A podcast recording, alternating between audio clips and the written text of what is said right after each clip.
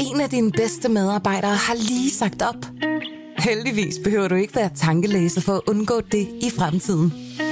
WinningTemp indsamler data gennem hyppige og anonyme medarbejderundersøgelser, så du lettere kan mærke pulsen på dine medarbejdere og støtte der, hvor der er behov. Kunder som Alfa Laval, Orkla og Volvo bruger allerede WinningTemp og ser, at det øger trivsel, reducerer turnover og hjælper med at fastholde talenter. Få gratis gennemgang allerede i dag på winningtemp.com. Podcasten er sponsoreret af Maxus, som netop er lanceret i Danmark med 100% elektriske biler med moderne teknologi og højt udstyrsniveau. Find din forhandler på maxus-danmark.dk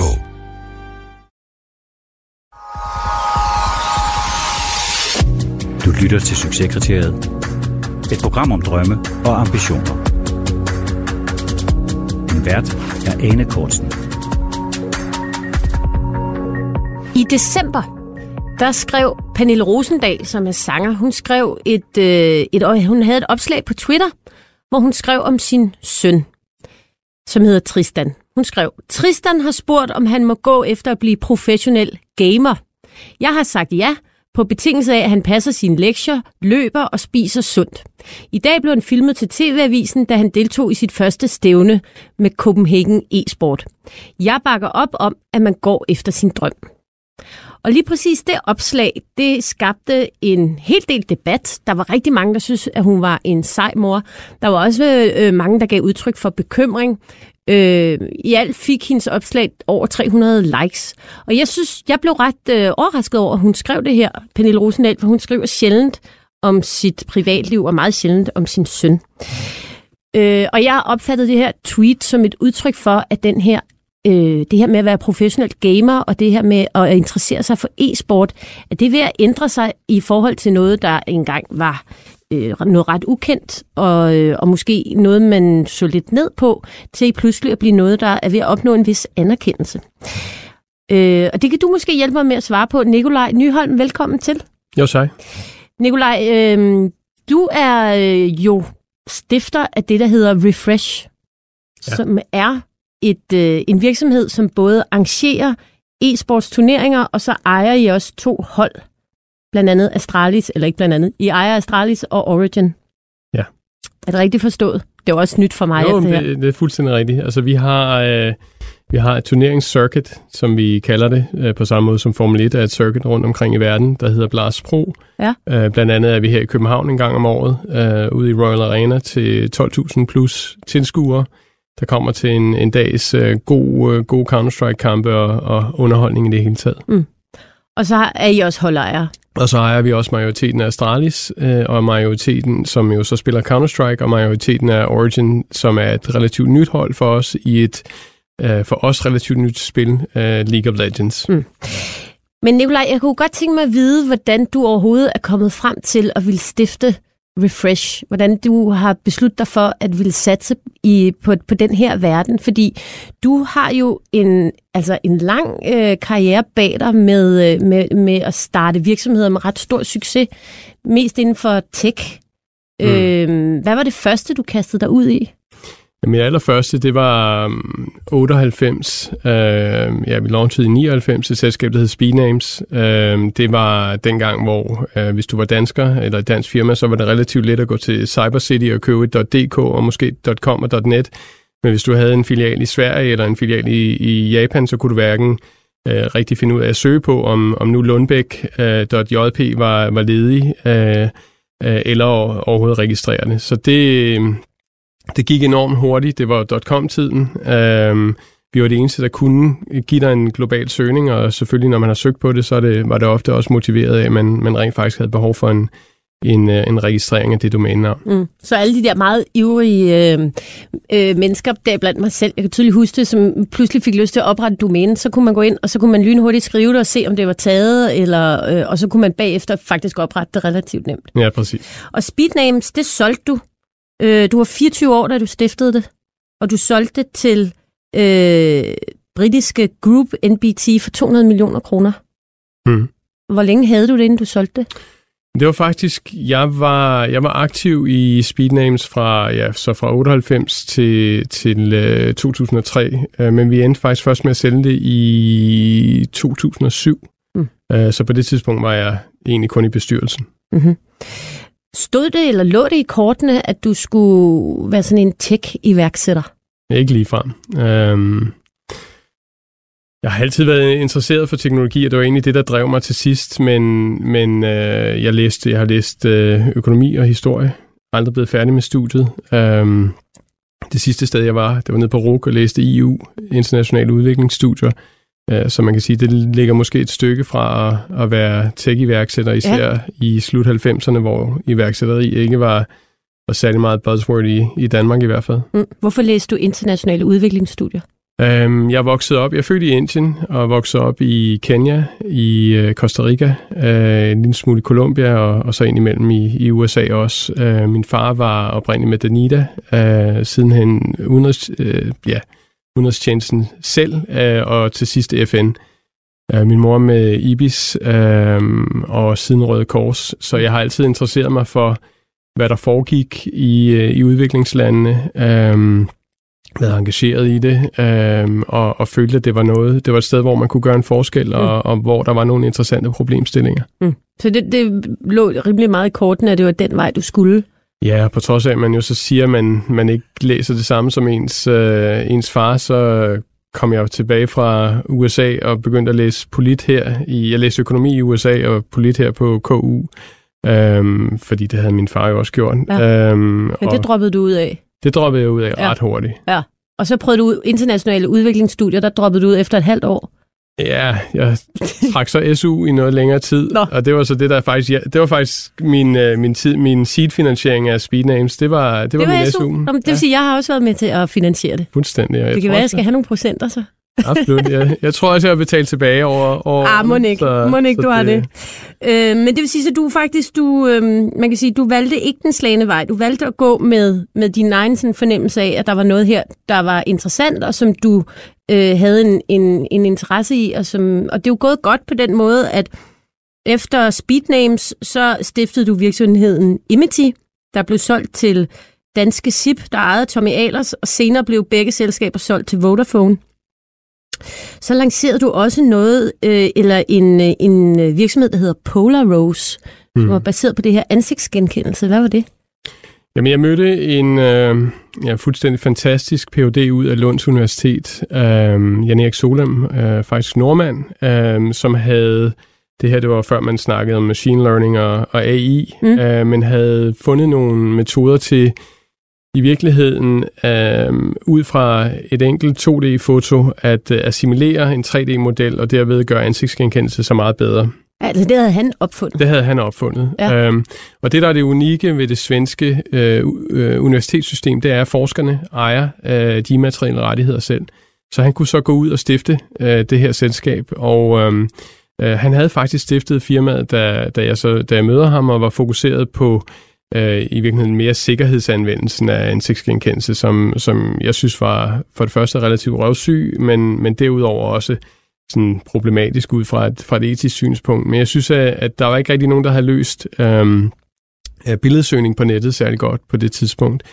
Øhm, og det var, det var det problem, vi så kastede os over. Øhm, vi havde en delvis succes med det, men det var, det var sådan set først, at vi fandt ud af at bruge det direkte i mobiltelefonerne, at, øh, at vi endelig fik, øh, hvad skal vi sige, den, det, måske ikke det brugermæssige gennembrud, men i hvert fald det kommercielle gennembrud, og, og til sidst blev solgt. Ja, I blev solgt til Apple i 2010. Ja, ja så det, det er det, som, så hvis man bruger Face ID i dag, eller i iPhoto gør sortering baseret på personer, så er det, så er det i virkeligheden tilbage på den teknologi, som Jan Erik udviklede i øh, midt 2000-tallet på Lunds Universitet, mm. som vi så fra 2006 øh, lavede til et, et venture-bagget mm. selskab. Det er jo altså virkelig fascinerende, at, øh, at, at det er en, en, en nordmand, der stille og mm. roligt har siddet og udviklet det, og du har haft øje for, at der var noget der at komme efter. I det hele taget kan man sige, at fra du stiftede Speednames, da du var 24, de næste 10 år, der er det gået rigtig godt med at, at stifte virksomheder. Du har haft øje for nye teknologier øh, og fået solgt øh, virksomheden med ret stor øh, succes. Øhm, da du er 35, så vælger du så at stoppe som iværksætter og bliver partner i en venturefond, Sunstone Capital, hvor du i virkeligheden skal sidde og kigge efter nye steder at investere på vegne af Sunstones kunder. Mm. Hvorfor gjorde du det? Hvorfor blev du ikke ved med at være iværksætter? Nu havde jeg haft, øh, haft fingrene i, i, i skidtet i 10 år, øhm, og, og det havde på, på mange måder også været en udmattende proces, øhm, og måske også en udmattende proces for min familie. Øhm, havde du fået børn på det tidspunkt? Jeg havde tre børn Hold op. på det tidspunkt. Ja. okay. Nå, så, ja. så det... Så jeg tror, min, øh, min daværende hustru, hun, hun kiggede også sådan lidt efter måske lidt mere tid derhjemme og lidt mere fleksibilitet, hvilket man jo aldrig har, når man har operationelt ansvar. Øhm, jeg kan huske faktisk uh, en gang at, at høre Reed Hastings, um, Netflix's uh, CEO og, og stifter, uh, sige, at um, jamen, uh, man tager aldrig sit startup for givet. Mm. Og det er jeg fuldstændig enig i. Men man tager alt for ofte sin familie for givet. Mm. Og det tror jeg var, var, det tror jeg, der var meget sandhed i. Um, at man giver mere omsorg og opmærksomhed til sin startup, end man gør til de nærmeste? Ja, man tager, tager for givet, at familien bliver ved med at være der, ja. øh, og de nærmeste bliver ved med at være der. Øh, og vi var igennem en, en, vi havde været igennem en, en svær periode, og det var sådan set også et forsøg fra min side at se, om jeg kunne redde et ægteskab. Mm. Øh, så ja. Mm. Da du var hos Sunstone, der, øh, der begyndte du så at interessere dig for spilbranchen. Mm. Hvorfor gjorde du det? Hvad var det? Fordi det er jo allerede det er, øh, i 2010, så det jo alligevel ni år siden. Der var den jo ikke, der var det jo ikke så udbredt. Der var jo slet ikke, der brug, så tror jeg slet ikke ordet e-sport fandtes dengang. Det gjorde det måske, men det var nok en bindestreg og lille e og stort s og alle sådan nogle ting, og der var ikke, der var, der var ikke særlig mange, der interesserede sig for det. Det er rigtigt. Altså, jeg har altid, øh, jeg har altid været gamer. Øh, måske, ikke, øh, måske aldrig med udsigten til at være pro-gamer, som Tristan her, øh, du nævnte før. Men øh, jeg har altid været interesseret i, i, i spil, øh, og synes, det var, det var en fascinerende øh, verden. Øh, I mine studier brugte jeg meget på at spille backgammon. Øh, jeg sad i Harvard Square og tjente, til, til mine, tjente mine studiepenge på den måde. Mm-hmm. Men, men jeg havde aldrig stiftet et selskab øh, inden, for, inden for spil. Og øh, det fantastiske med at være investor, det er, at man øh, skal vide en lille smule om alting, men ingenting øh, sådan helt specifikt. Så derfor så kunne jeg hoppe direkte ned og være, være spilinvestor, mm. øh, især når der jo ikke var nogen andre investorer på det andet tidspunkt, som overhovedet øh, ture eller ønskede at interessere sig for det, mm. det, det domæne. Så det var, det var en niche, jeg relativt hurtigt øh, fik øh, skåret ud til mig selv øh, her blandt de europæiske ventureinvestorer. Mm. Og et af de øh, spil, som øh, du faldt over, det var en lille enkeltmandsvirksomhed i Stockholm, som havde siddet og, øh, og fundet frem til et spil, der hedder Minecraft, som mm. jeg tror selv dem, der ikke aner noget om spil, det er blandt øh, mig selv, nu har jeg også børn, altså det er svært ikke at vide, hvad Minecraft er. Det er virkelig, virkelig et stort verdensomspændende øh, spil i dag, hvor børn kan via sådan, det, man er inde i sådan en meget firkantet verden, så kan man ligesom bygge selv. Det er Lego. Ja, det er Lego på, på telefonen. Øh, du faldt over Minecraft, men så ville øh, Sunstone ikke være med til at investere i det. Nej, ikke i starten. Øh, meget hurtigt derefter, da, da succesen viste sig. Det sjove var jo, at øh, jamen jeg, jeg var faldet over det på Reddit, øh, som jo er en, en, en hjemmeside med, jeg skal sige, det er et, et moderne, eller ja, ikke engang så moderne, men det, det er et digitalt forum. Mm. Øhm, og øhm, jeg var ret fascineret af det. Det var en af de få gange i nyere tid, hvor jeg fandt et spil før mine børn. Mm. Øh, det, det i sig selv var jeg stolt af. Og så lige pludselig går det op for mig, at da, jeg, da jeg gravede lidt dybere af, af Markus her, Markus Persson, Notch, han var ansat, øh, stadigvæk deltidsansat i, øh, i øh, en af mine bekendtes øh, selskaber op i Stockholm. Mm. Um, så jeg hiver fat i Karl, um, og jeg får en introduktion til Markus, og uh, jeg møder ham på Espresso House ved Centralstationen i Stockholm, og har en fantastisk god kemi med ham og god, god samtale, men, men det er rigtigt. Uh, jeg havde jo aldrig på det tidspunkt lavet en spilinvestering. Mm. Uh, jeg havde ikke, uh, jeg havde samtidig heller ikke uh, uh, lavet et spilfirma før, så jeg har sikkert heller ikke været super overbevisende.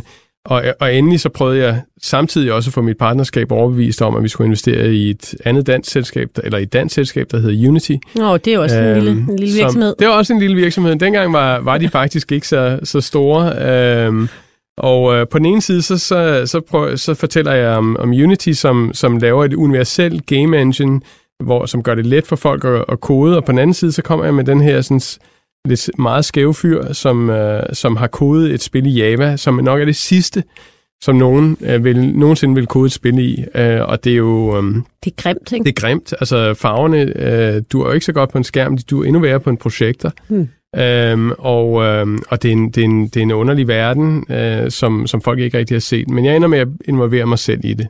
Ja, så de siger, at de tror ikke på det, men så investerer du i det privat.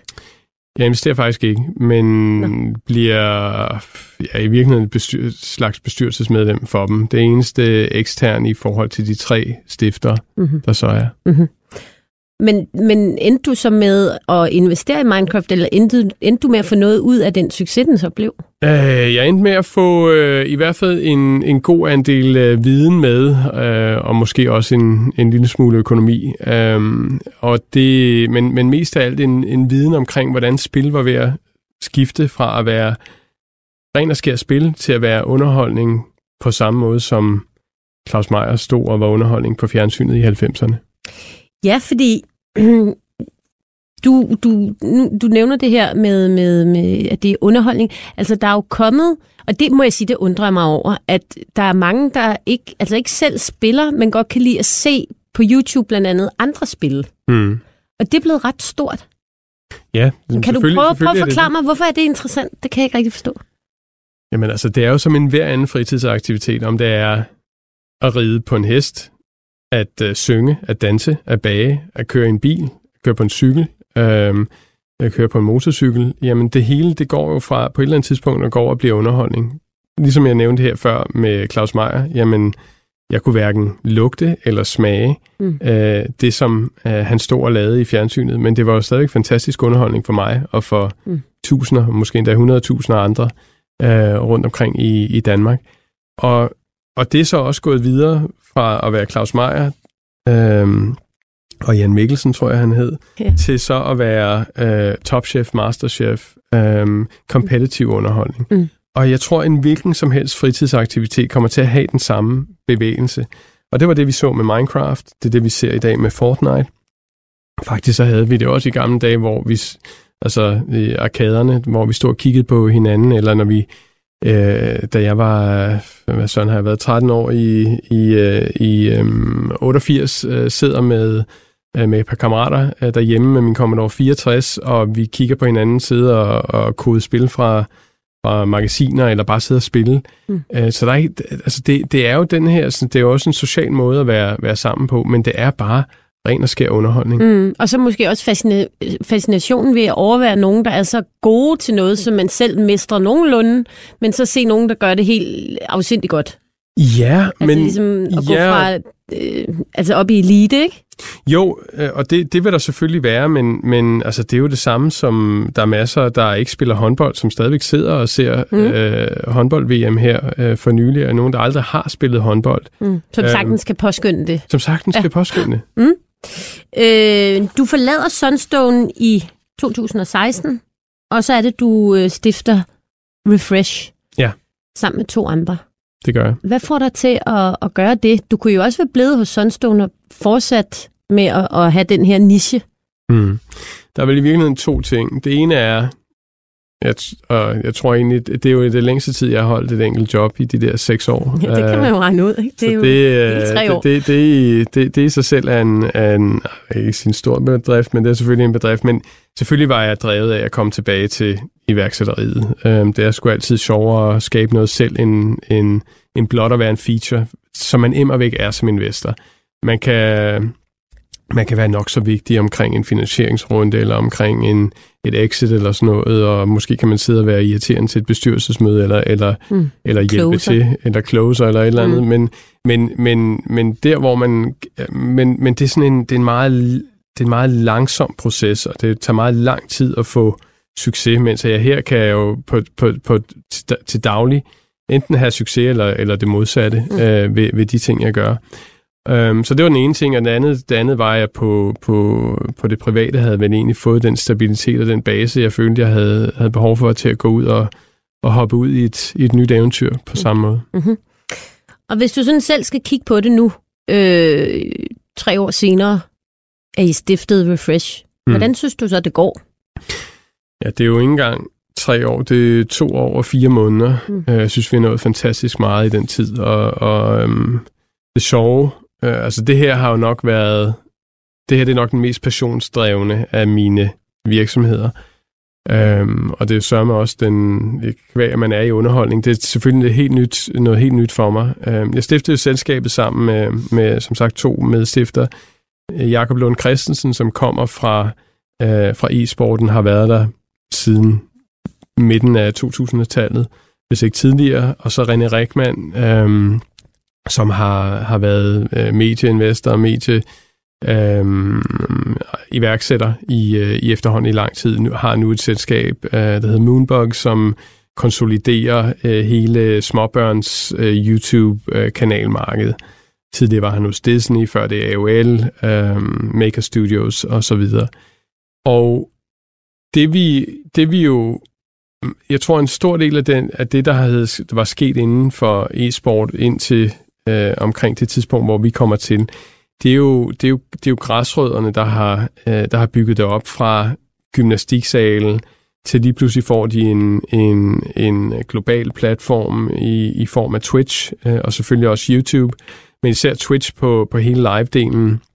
Twitch, det er det her, hvor du kan, sådan, du kan streame live, Du kan streame øh, live. hvor du foretager dig øh, alle mulige ting. Det kan både være computerspil, det kan jo også være at sidde og lave en perleplade, for eksempel. Absolut. Det, Ja. det er jo, og, og det er jo i virkeligheden, det, altså det startede med at hedde Justin TV, øh, og Justin, øh, Justin, øh, kan jeg sgu ikke huske, hvad han hedder til efternavn, han løber rundt i, i San Francisco med et, med et kamera på hovedet og en, og en, en batteripakke i, i rygsækken og, og livestreamede, hvad han, hvad han foretog sig. Ja. Øhm, og det blev så til at netop, at det kunne være lige fra, fra perlenplader til, til, no, til Ninja, der sidder og spiller Fortnite foran øh, en million følgere. Ikke? Mm. Øhm, men det, den platform, det gjorde lige pludselig, at igen vi så den her sådan, bevægelse i, at, at det blev øh, underholdning. Øh, det at sidde og spille blev, blev underholdning. Og e-sport er så den competitive Mm. mm. underholdning. Øhm, og selvfølgelig øh, øh, havde vi behov for øh, havde vi behov for at, at, at have øh, dybe rødder ned i e-sporten kvæg Jakob, øh, kvæg Frederik Byskov, øh, som, som var øh, Astralis direktør på, på det tidspunkt. Men samtidig så ønskede vi også at skabe noget, noget, noget nyt oven på det, øh, i form af, af underholdning, i form af at, at tage den her sådan, subkultur, meget store subkultur, men, men tage den her subkultur og få den ud til, øh, til et mainstream. Ja, fordi det er jo det, der er det store spørgsmål her. I, mm. Nu er det jo succeskriteriet, vi taler om. Og hvordan tager man noget, som er en subkultur, og som der øvrigt hersker mange fordomme omkring, at det her med, øh, at, at, at det er sløve teenager, der sidder inde på værelset øh, og spiller øh, dagen lang. Hvordan tager man en, en subkultur og løf, dels løfter den op til, øh, til mainstream, men hvordan tjener man penge på det? Altså, det, den, øh, lad os tage den første del først, at få, få løftet det ud, øh, ud eller op til mainstream. Um, jeg vil sige, for os at se, der er succeskriteriet der, er jo ikke nødvendigvis, at min far han sidder og ser Counter-Strike. Det gør han så alligevel, men det er Jamen, måske det er jo så også mere- din far, så Det er så også min det ville jo far, ikke være præcis. mærkeligt andet. Præcis, men vi har også, vi har også jeg tror 67-årig øh, øh, Karen, der sidder et sted i Jylland og, og skriver til, til Astralis hele tiden på, på Twitter og ser alle kampe. Så, så de findes også uden for min familie. um, Og er hun køn. så over af hundkøn, præcis. Um, men, men, men, men, men det, den, den første del, det første skridt er jo i virkeligheden at få den her anerkendelse. Det skal være lige så i orden for min far, at, uh, at gå ned og købe til min 12-årige en Astralis jersey eller en Origin jersey, som det er at købe en Chelsea eller Manchester United jersey. Mm. Og det i virkeligheden, når vi har gjort det, så har vi lige pludselig låst en masse værdi op. Den, den her sådan, anerkendelse af, hvor det ikke bliver set netop som, som, uh, som uh, pizzabakker og, mm. og dåsekola. Ja, altså, I, altså, du vil jo gerne have, at det bliver opfattet som sport, fuldstændig ligesom alt andet sport, altså fodbold eller basket mm. eller noget. Men er der ikke et grundlæggende problem i, at man ikke bruger sin krop, at man sidder stille? Jo, men hvis du sidder stille, så spiller du heller ikke særlig godt. Okay. Øhm, ikke fordi du skal løbe rundt og spille, men, men, men faktisk det, det er jo interessant øh, at kigge på. Øh, vores, øh, jeg, jeg hyrede en, en øh, faktisk en, en person, jeg ikke vidste, hvem han var, da han er nok den eneste person i Danmark. Øh, Kasper Witt hyrede jeg ind som øh, sportsdirektør Tidligere an- håndboldmålmand. Tidligere håndboldmålmand. Jeg anede ikke, hvem han var. Nej, så må du have ligget Ja. under en sten. Nej, ved du, jamen, nej, men det er fordi, jeg havde Ulrik Vilbæk som gymnastiklærer i, øh, i slut 80'erne i Danmark, og Claus Brun var min klassekammerat, og hans kusine øh, lige så. Så, så, jeg, så jeg simpelthen jeg havde fået nok håndbold for en hel livstid, så, så jeg så aldrig håndbold. Okay. Så derfor anede jeg ikke, hvem han var. Men Kasper Øhm, Witt er den her rimelig øh, karismatiske ja. og måske også lidt hissige øh, målmand. Jo, men det, det er, altså der, er- der er nogle gange øh, ryger, ryger tonelejet i hvert fald relativt højt op, Mm. mm. øh, når han snakker med spillerne, men de elsker ham alle sammen. Mm. Øh, men, men pointen her er, at jamen, når Kasper han skulle spille, jamen, så havde han jo, hvad, jeg ved ikke hvor lang tid, en håndboldkamp er en time Mm-hmm. på, intenst, øh, øh, og der selvfølgelig skal han være fysisk fedt til at kunne give den 100% hele tiden der. Men, men, men når du sidder øh, og spiller Counter-Strike øh, til, en, til en major, jamen, så sidder du der måske 5 timer, 8 timer. Ude i Royal Arena sidder du der 8 timer og dybt fokuseret, dybt koncentreret. Hvis de skal kunne performe på deres ypperste, jamen, så skal de være øh, fysisk øh, øh, fedt, de skal være mentalt fedt, øh, de skal, de skal øh, have den rigtige ernæring, de skal spise bedre, end en håndboldspiller øh, skal, øh, de skal have sovet ordentligt, øh, og, øh, og hvis de i øvrigt, som de kan jo være, kan jo være syge, så skal de have et eller andet øh, fra en læge, som ikke er doping, men, men som i hvert fald lige kan holde dem oppe til i den kamp. Ikke? Når, når, når, når bolden var nede på den anden banehalvdel, jamen, så kunne Kasper jo stå og, og, og kigge lidt og måske hisse sig op. Men, men, øh, men, men, men, men spillerne her skal være fuldt fokuseret mm. en hel kamp igennem. Så en del af at få løftet det ud af subkulturen op i mainstream, det er det her med at vise og fortælle, at det er en sport, der kræver, at du er i fysisk god form og mental god form. Og, og, mm. altså, og alt det, der omgiver et, et sportshold, et fodboldhold, det er også det, du har omgivet Astralis og, og Origin med. Fuldstændig. Altså, jeg, jeg vil våge at påstå, nu har jeg ikke set den her tweet fra, fra Pernille Rosendal, men jeg vil våge 100% at påstå, at det var det, det kvæg nogle af de ting, vi har ført frem med Astralis, og vi har gjort det klart for mm fra Danmark, øh, men også deres øh, børn, som, som spiller, at det er det, der skal til, mm. og, og, og det er det, der, der, der virkelig giver, giver værdi. Men du kender jo godt, nu har du selv tre børn, det har jeg også. Du kender jo vel nok godt den her fornemmelse af, at når de har siddet foran skærmen tilpas længe, altså begynder man at, at, at få en, vil have, at de skal slukke og komme op og bevæge sig eller lave noget andet. Altså, men, men jeg synes personligt ikke, det er rart, hvis de spiller i for mange timer, fordi jeg føler, at det er, det er ikke sundt simpelthen. Nej, det, Har du så, det får, så får de så meget andet. Altså det, jo, selvfølgelig har jeg sådan øh, på et eller andet niveau, men jeg, jeg har også siddet der selv Mm. øh, en gang. Og det er gået Øh. okay med dig jo. Jeg synes egentlig, det er gået okay, og, og, og det, det, altså, jeg, jeg havde faktisk fik en, en interessant datapoint fra McKinsey, som sagde, at en, en af deres mest højst performing cohorts af, af medarbejdere, det er, øh, det er folk, der har, der har spillet computer på højt plan. Mm. Og det var noget for dig. Det var et godt datapoint. Et fantastisk Ja. datapoint, ikke, ikke fordi øh, jeg nødvendigvis vil bruge en McKinsey-konsulent eller, eller selv være en, men, men det, det, det viser jo bare, at det giver nogle, mm. nogle færdigheder. Um, en andet et, øh, som jeg lige vil nævne, det, det um, ej, fuck, det, undskyld, uh, det må jeg ikke engang nævne, men der er, der er nogen, der, der, der skal, vi, har, vi har haft en gruppe af folk, der opererer i krisesituationer, um, uh, som uh, har ønsket at komme ind for at øh, være i vores miljø for at lære omkring bedre kommunikation i, kris- I krisesituationer. I krisesituationer. Mm. Fordi at det er noget af det, som spillerne også kan. Altså Øh, fordi de spiller, nu skal man jo også for, for dem af os, der ikke helt forstår, de spiller jo som et hold, og de er inde i en, i en kan man sige, en digital verden, hvor de, de bliver sat under pres, Ja. og derfor er man dybt afhængig af at kunne samarbejde, og af at kende sin rolle og sin plads og kunne kommunikere. Er det sådan? Præcis. Mm. Øh, hele tiden kunne kommunikere, hele tiden give information, hele tiden kunne tage imod information, hele tiden kunne, kunne øh, revurdere sine taktikker øh, og, og øh, samle, øh, samle, sende og modtage informationer øh, på meget, meget, meget kort, øh, øh, mm. med, med meget kort, øh, hvad skal vi sige, interval og, og, og latency. Ikke? Mm. Og det er ofte det er en, en, en høj grad af øh, det, som, som, øh, som det hele går ud på. Mm. Hvad så med det andet, det her med, hvordan kommer man egentlig til at tjene penge på de her? Øh, Mm. Altså nu arrangerer I jo Blast, de her store turneringer, og I er også holdejere. Mm. Og jeg kan jo godt regne ud, at som holdejer er der selvfølgelig sponsorater, og der er præmiepenge og sådan noget. Men hvordan, hvis man nu skulle være investor, øh, hvor, hvor, hvordan kan jeg tjene sådan penge på det? Jamen altså, det, det skal vi stadigvæk lære. Nej, øh, øh, altså, selvfølgelig, selvfølgelig, selvfølgelig, kan, selvfølgelig, kan vi se, kan, selvfølgelig kan vi se, hvor, øh, hvor vi er på vej hen. Øhm, og øh, vi, vi, vi tredoblede omsætningen i to, fra 17 til 18, øh, og vi tredoblede den igen her fra, fra 18 øh, til 19. Hvad var jeres omsætning sidste år? Øh, vores omsætning sidste år var på ja, 6,2 millioner euro, øh, som er små 48 danske eller sådan noget lignende. Ikke? Mm.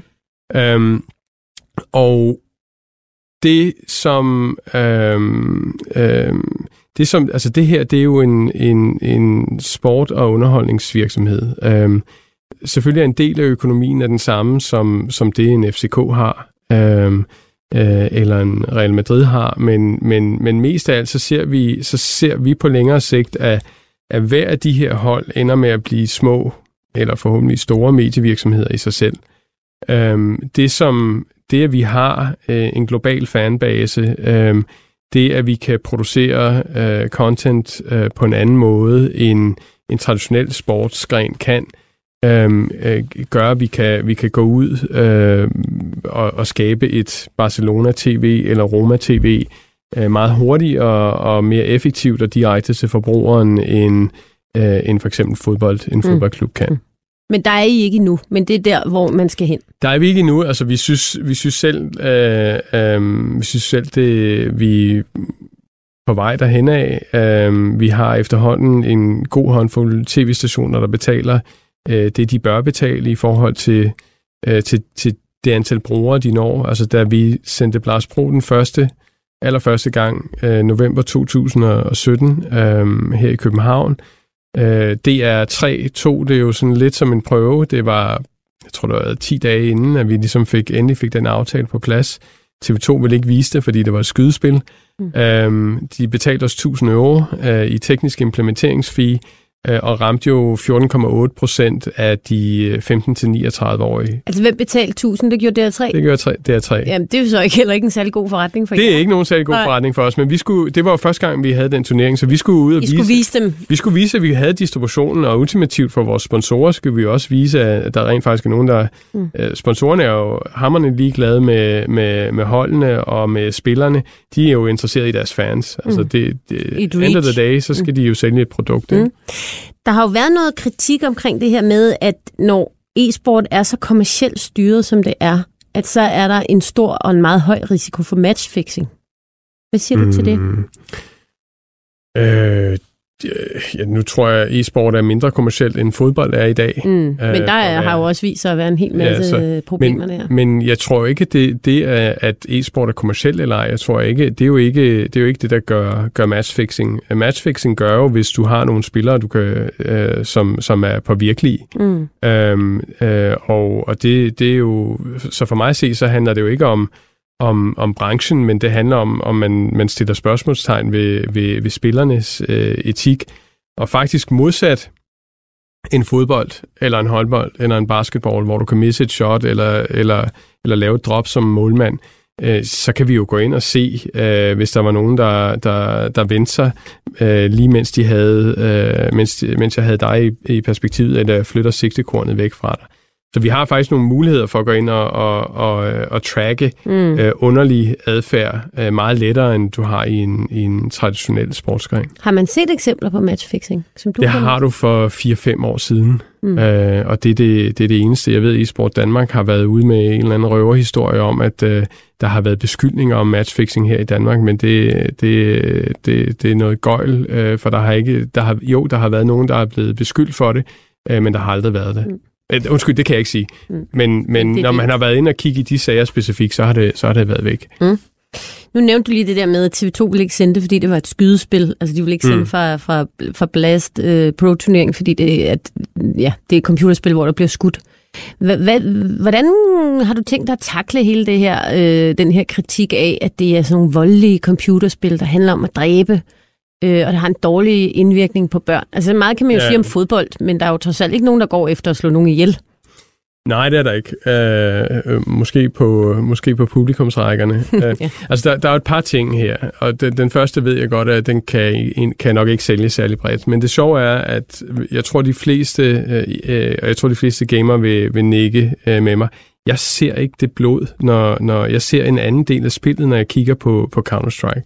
Det ved jeg godt, det, øh, det, den, den, den kan jeg nok ikke sælge til alle. Ja, og- det handler jo trods alt om at skyde nogen, så det kan godt være, at Det blodet ikke er, at der er så meget af det, men, Præcis, men man skal der- jo slå nogen ihjel. Altså, det er vel det, det handler om. ikke? Absolut. Ja. Øhm, jeg har, der hvor jeg selv øh, trækker grænsen, øhm, det er til sådan noget som GTA for eksempel. Selv min 16-årige, han får ikke lov til at spille GTA. Som er sådan et Øh, bilrøverspil, hvor man tager ja, rundt. for, Og... fordi det øjeblik, du glorificerer volden, Mm. det er der, hvor det begynder at være problematisk for mig. Mm. Øhm, øh, og yderst problematisk. Så det, det, øhm, det er i virkeligheden, øhm, det, det er i virkeligheden for mig at se det, det, det, det grundlæggende. Det her for mig at se, det, Counter-Strike er for mig et tredimensionelt skakspil. Mm. Øhm, og, det, og det er det, der er fascinerende. Øhm, altså, jeg har, jeg har en, jeg har en sjov øh, diskussion med min, øh, med min hustru engang imellem. Hendes eks øh, var pro-NHL-spiller. Øhm, Nå, stakkels hende. Hun kommer aldrig ud af det, var? nej, men, men, og hun tog jo så sin, øh, sin, øh, sin fireårige med til NHL-kampe. Mm. Og der står jeg sådan lidt og kigger og siger, jamen altså, hvis der er, noget, hvis der er et sted, hvor der er vold, øh, jamen så er det til en NHL-kamp, hvor, hvor det jo decideret bliver, øh, nærmest bliver opfordret. Um, øh, hvor at hvis du tager til en, en Counter-Strike-turnering, så er det omkring det fredeligste, man kan, man kan forestille sig. Der sidder fans fra ude i Royal Arena fra seks forskellige hold, øh, og endda fra hold, øh, du ser jerseys fra hold, som ikke engang er med, Mm. øh, og de sidder og har en fantastisk dag sammen. Um, og det, så, så for mig at se, så er det ikke et, øh, er det i virkeligheden øh, noget af et, et non-issue. Jo, vi kunne givetvis med spiludvikleren skrue ned for nogle af de ting, um, og det bliver der måske også over, over tid, mm-hmm. men, Mhm. men samtidig så det er nogle generationer, der er vokset op med det her, uden at se det anderledes, end de ser på, på en, øh, en film. Mm-hmm. Hvad skal der så ske øh, i fremtiden for dig? Skal du sådan øh, exite, som du har gjort med dine tidligere virksomheder, eller hvad skal der ske med Refresh? Øhm, jeg har ikke... Øh, øh, det, det sjove er, at det her, det her selskab, tror jeg faktisk bliver mit sidste sådan, øh, rigtige selskab, øh, hvis man skal sige det sådan som rigtig startup. Jeg har, jeg har nul ambitioner om at, om at exit det her. Øh, øh, jeg vil gerne have, det her det er et, et, et langt projekt øh, fra min side. Det, altså for det første, er vi, vi er kun lige gået i gang, øh, men, men jeg elsker, elsker simpelthen det, vi gør, øh, og det, det er et projekt på af nogle helt andre dimensioner, end det, jeg har fat i før. Mm-hmm.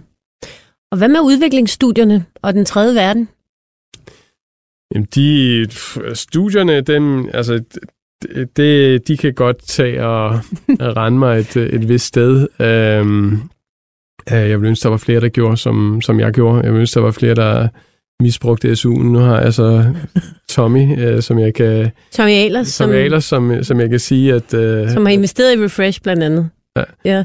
Ja, det, det havde han jo, og nu er han jo så måtte ud igen, Mm. øh, kvæg, at han lige pludselig er blevet politiker. Øhm, men altså, hvis der er nogen, hvis der, er nogen der har, har lyst til at misbruge deres SU øh, på at starte et selskab, så håber jeg, at de gør det, og så tror jeg, at Tommy han sidder inde i sit hjørnekontor og griner lidt og kigger ud over Københavns kanaler. Mm.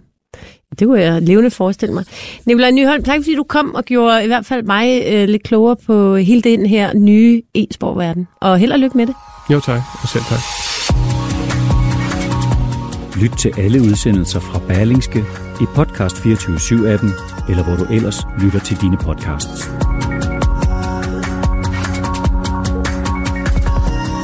Succeskriteriet er tilrettelagt af Ane Kortsen, David Honoré og Mia Svendingsen.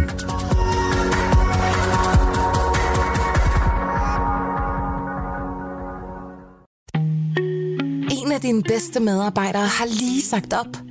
Heldigvis behøver du ikke være tankelæser for at undgå det i fremtiden. WinningTemp indsamler data gennem hyppige og anonyme medarbejderundersøgelser, så du lettere kan mærke pulsen på dine medarbejdere og støtte der, hvor der er behov. Kunder som Alfa Laval, Orkla og Volvo bruger allerede WinningTemp og ser, at det øger trivsel, reducerer turnover og hjælper med at fastholde talenter. Få gratis gennemgang allerede i dag på winningtemp.com.